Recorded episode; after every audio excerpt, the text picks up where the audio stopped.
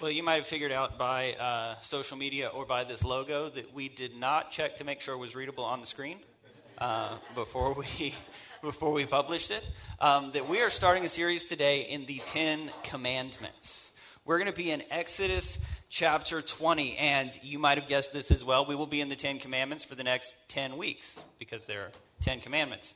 Um, that's actually going to lead us all the way up to Easter Sunday. We are going to end our Ten Commandments series on Easter Sunday. If you're thinking the Ten Commandments are a weird thing to talk about on Easter, you are absolutely right, but we are going to do it anyway. And I have a lot of anticipation for this series because the Ten Commandments, uh, they've been used for a lot of things, they've got a lot of different associations, but I think what we're going to see over the next 10 weeks is that what we find here is a beautiful foundation for the ethic of the kingdom of God.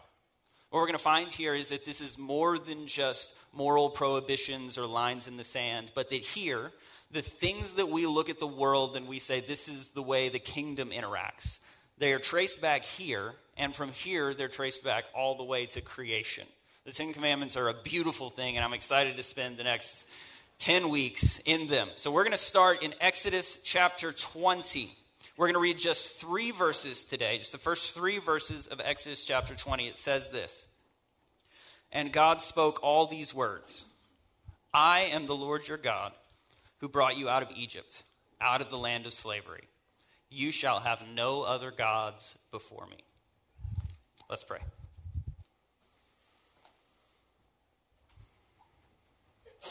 God, we thank you for your presence today that we have already felt and know is true. God, as we do every week, we come here under the authority of your word, asking your spirit to guide us, asking that anything that is just my thoughts would be forgotten, it would be revealed and rejected, but what is from you and faithful to your word would be remembered, because today we are here for Jesus. Let the name of Jesus be the only name in our minds as we leave. We love you. Amen. 10 years. In April, Jen and I are celebrating our 10 year wedding anniversary. We did it! We win at marriage. Yes, our book, 10 Ways to Win at Marriage, is coming out in April. Just sign up for it, it's going to be great. I'm totally kidding. I know some of you are cringing that I use the word win and marriage in the same, like in the same statement. Um, this does feel like um, the appropriate time to say some of the like typical kind of like very paternal, don't think too hard about it pastor jokes. Like the secret to marriage is happy wife, happy life. Amen. Right? Like she's a terror. Keep her happy or she'll ruin everything. Um, yeah, we don't think too hard about those things. Or the the secret to marriage is two words: yes and ma'am. Yeah, yeah, all right. Once again, she is. I hope you know those are a joke. I'm, I'm, jo- I'm, joking about that. That's the thing. If there's one thing that I've learned about marriage over the last 10 years, is that there's not a secret. Like, th- th- there's not a secret to it. It seems like sometimes we treat as a culture marriage as if it's this thing that if you follow the rules right, you'll unlock the perfect marriage. As if there's like a cheat code that you could figure out, like up, down, up, down, left, right, left, right, B, A, start all the all the elder millennials just flashed back, right? You get unlimited lives in marriage if you know the cheat code, right? But that's not that's not how it works. There's there's not a secret. I, and sometimes I think we we view marriage as if it's this thing that once it happens, it's going to solve our problems. Right? Like I've got these problems in life, and when I get married, then I'll have someone to share those problems with. But the thing about marriage is that while you do have someone to share your problems with, they have approximately the same amount of problems you do. So, best case scenario is you just break even in the problem department when it comes to marriage. Like, uh, there, there, there's not a secret. Honestly, marriage is the hardest thing that I've done. Congratulations on your engagement, by the way.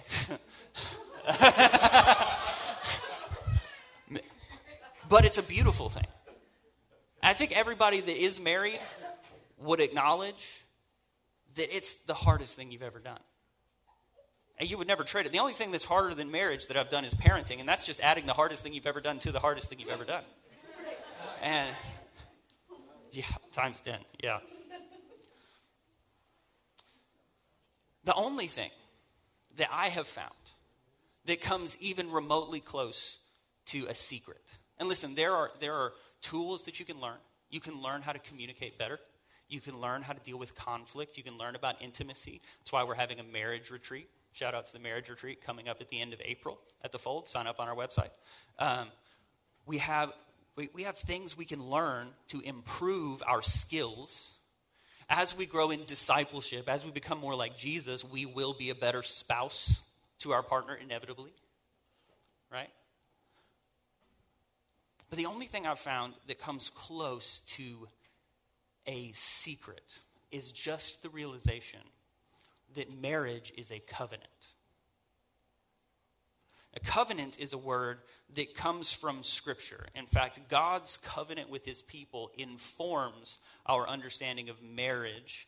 And marriage is one of the primary analogies in Scripture used to describe God's covenant. These are words, this is a word that has deep interplay. These are ideas that have deep interplay with one another. We look at God's faithful choosing of his people and we say that is what a covenant looks like. And then we look at a marriage where two people faithfully choose one another, and we say that is what God's covenant looks like. Because the idea of a covenant, it, it goes beyond contract. It goes beyond let's sign an agreement to make sure that we are compatible, and as long as everything works together for one another, then we will continue this. It goes beyond that. It goes past contract into something much closer to conjoining. I think the best way to describe covenant, and it's, it's, it's, just worth saying while we're talking about this, that biblically, the, way, the, the reasons by which a covenant can be dissolved is unfaithfulness and abuse when someone abdicates their responsibility in the covenant. But outside of that, covenant is the decision, it is a legally binding decision to choose one another every day. That's what a covenant is. It's a, it's a legally binding. It goes beyond an agreement because it's legally binding, but it goes beyond a contract because it's not based on mutual benefit. It's the decision to choose one another indefinitely. That's why in a Christian marriage ceremony we have vows. And the vows often go like for better or for worse, for rich or for poor, in sickness and in health. Because in these words, we are determining what it means to covenant to another person. And we're saying that for better or for worse, I choose you every day. Now, this is not a marriage sermon. This is a sermon about the Ten Commandments. the reason why we're talking about marriage is because the proper way to understand the Ten Commandments and the law that follows for the next 12 chapters of Exodus, most of the book of Leviticus, and most of the book of Deuteronomy is as the legal documentation of a covenant. God made a promise, a promise to choose daily through Abraham back in the beginning, in the early chapters of Genesis. And this covenant was reaffirmed when God called the people of Israel, when he freed the people of Israel from Egypt. And then he brings them out of Egypt into what we might see as the ceremony of the covenant. If you read the chapters before, you see that Moses goes up on a mountain and there's smoke and there's thunder and there's fire and there's clearly something sacred going on here. And here we the documentation of the covenant. Um, John Calvin, the theologian and reformer, says that if you look at the rest of the law, every other law has its root in one of the Ten Commandments. Other commentators and theologians would say that the Ten Commandments are, are moral edicts or moral, moral uh, lines in the sand, moral propositions that need a law to be enforced. So the rest of the law is the enforcing or the enacting of the Ten Commandments for that time and place in the people of Israel. But the law, the Ten Commandments themselves, are codes, they are ethics. They are things that go beyond simply the law into an ethic that frames the kingdom. In fact, in Hebrew, when they would refer to the Ten Commandments, they didn't call them Ten Commandments. They would say literally what translates to the Ten Words. What are the words of the covenant? They are these ten.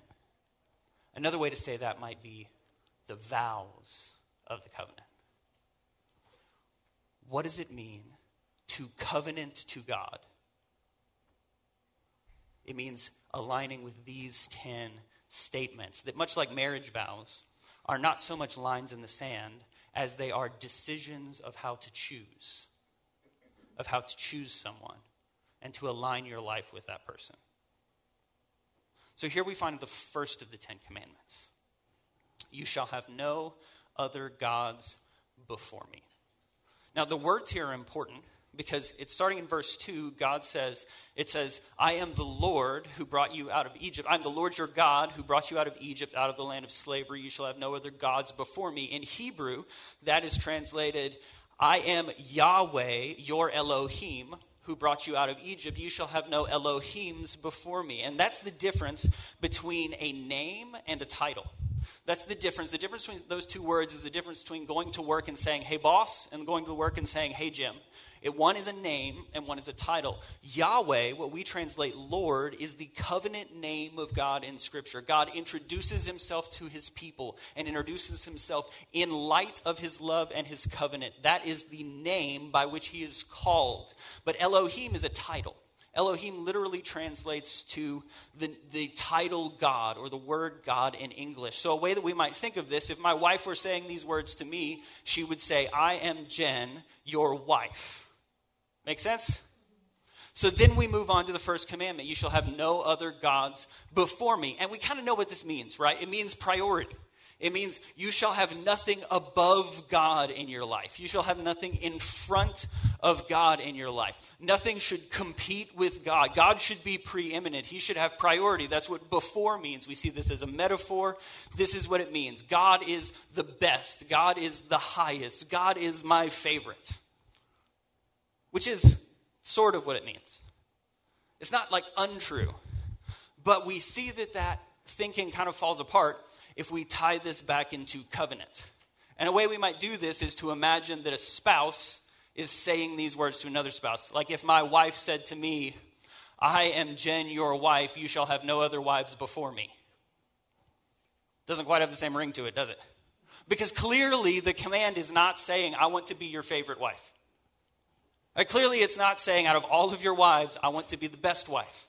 If you start, if you start nixing wives, don't nix me. That's not the command, right? The command is saying something different than priority, it's saying something about exclusivity. Now, the word we translate before literally means before. So we, we often see this as a metaphor for priority, but every time I know of that this word is used in Scripture, it's used to designate physical space. It's used to designate the ground around someone, the place in front of someone, standing beside someone, in the presence of someone. Physical space. You shall have no other gods here. This is exclusive. A good way to think of this would be to imagine a wedding ceremony and you see two people who are about to be married who are making their vows together. And you might see a wedding party, and you would note that the wedding party is a step back from the couple, and that there might be officiant there, but the officiant isn't in the space of the couple. That in the ceremony, there is a specific space that is reserved for that couple, and it would be inappropriate for anyone to enter into that space because where they're standing and how they're standing is designating an exclusivity in their relationship. This space is sacred. So we know that in a marriage that there is a space physically, literally and metaphorically that no one else can enter that is not to be shared with anyone else. No one else has that relationship. No one else is invited into sharing that title. You shall have no other gods in the God space in your life. In your relationships, there shall only be one who has this relationship. That's what the first commandment means. In this covenant that we are making, this covenant is exclusive to me. I am the only one who holds this space. Now, if you've been to youth group or you grew up in church, then you can imagine the direction that this sermon naturally goes, where we talk about how you don't love anything more than God and you need to lay down and you surrender everything that you're holding back from the Lord, right? I'm not going to trick you. We are going to go there in a minute, but the order is important. We tend to read the Ten Commandments as if the first commandment starts in verse 3, as if the first commandment is, Have no other gods before me. But the scholars that I have read say that that's actually not the correct way to designate the commandments.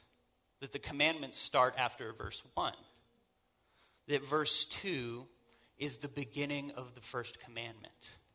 I am the Lord your God who brought you out of Egypt, out of the land of slavery. You shall have no other gods before me. In our world today, we don't expect loyalty based on history, we expect obedience based on title. The CEO of your company doesn't come into the office and say, Man, I have been faithful to you for, for years, so I'm asking you to change positions. No, the CEO says, I'm the boss, do this or you're fired. Because they have the authority, right? The President of the United States makes decisions not based on a history of faithfulness, but based on the position that they have. In other words, it would be perfectly right and within the bounds for God to say, Do you see the fire and smoke on the mountain? I am Elohim. I am God. Do what I say. He had every right to use his title and his position and his authority to enact this covenant. But this God does it differently. Do you see that he does it differently? Rather than saying, I have the power to end you, so follow my ways. He says, No, I am the Lord, your God. I am your God. I'm not just the God, I am your God who brought you out of Egypt. What God is saying is, Do you see that you can trust me? Do you see that you have always been able to trust me? Do you see that this relationship is safe? Do you see that I have been faithful? I'm not asking you to commit to me in a way I have not already committed to you. In fact, we see this play out all throughout Scripture because in 1 John, the author would write, We love because he first loved us. The, the faithfulness of God is the foundation of the covenant. Our ethic in the kingdom of God is built on his faithfulness, not our faithfulness the whole way that we interact with the world as followers of Jesus is founded on God's consistent faithfulness. And He asks us to trust and obey Him because He has proven Himself faithful and trustworthy. This is the foundation of the covenant. This is different than anything else. And this is why God says, You shall have no other gods in my space.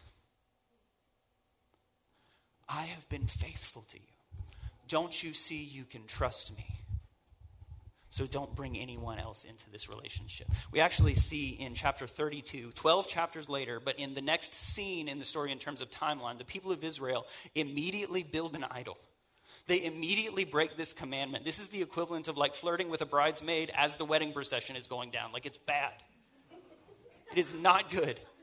But they do it. But we see immediately that the covenant was built on God's faithfulness. It was built on his faithfulness. If you read the story of the Old Testament, it is riddled with people not holding up their end of the covenant. God is faithful in such a way that we would never recommend a human being be.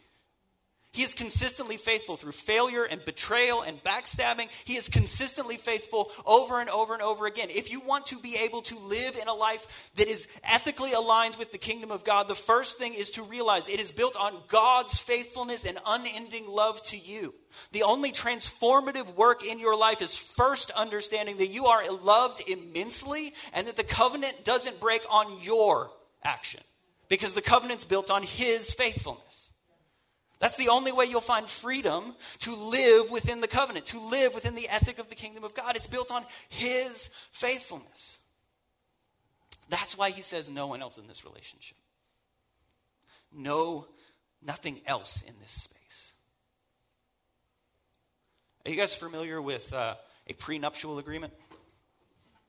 It's somewhat common in the modern world, and, and there are a lot of reasons why couples would choose a prenup. Um, some, you know, they're, they're financial, and some that um, have to do with, you know, bankruptcy and what happens in the case of death. Another reason why a prenup is chosen, for in many cases, is in preparation for a divorce, in preparation for the end of a relationship. It's, it's a decision to say this might not work out. So if it doesn't work out, I get the house. You might be surprised to know this. Jen and I did not sign a prenup because we were not concerned over who would get to keep the lease to our duplex behind the 24 hour diner. it was okay. We'd let the other one have it. But in a prenup, and once again, there are a lot of reasons why a couple could make one. I'm not trying to just bash that. But in this preparation for divorce, really what's being said is as I come into this relationship, these assets are coming with me. These assets are staying in the space with me. If I leave, these go with me.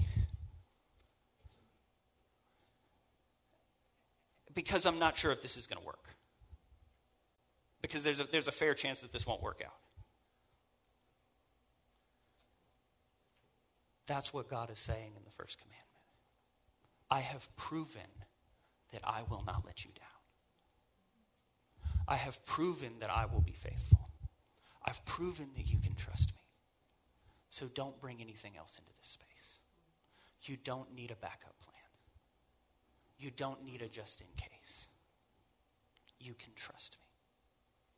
Which leads us back to that question What is the thing that we are bringing into the space of our relationship with God? What's the thing that we're saying, well, if this doesn't work out, at least I have this to fall back on? Is it, is it a job? A relationship? Is it maybe, maybe a sin that makes us feel a lot of, I don't know, it, it, it, relieves tension in our lives. So we keep thinking, I don't know if God can really bring me peace, so I'm just going to keep doing this thing.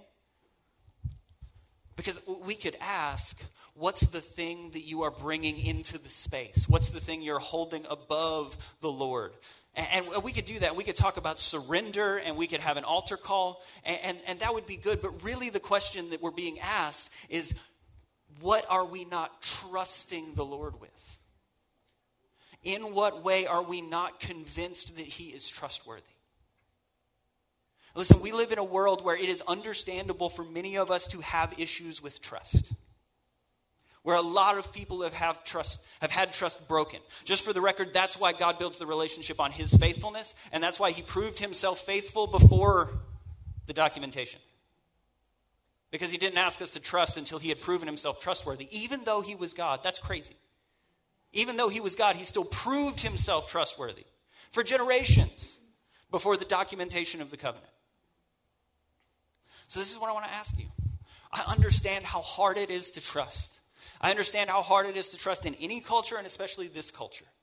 I understand how hard it is to trust God with your family.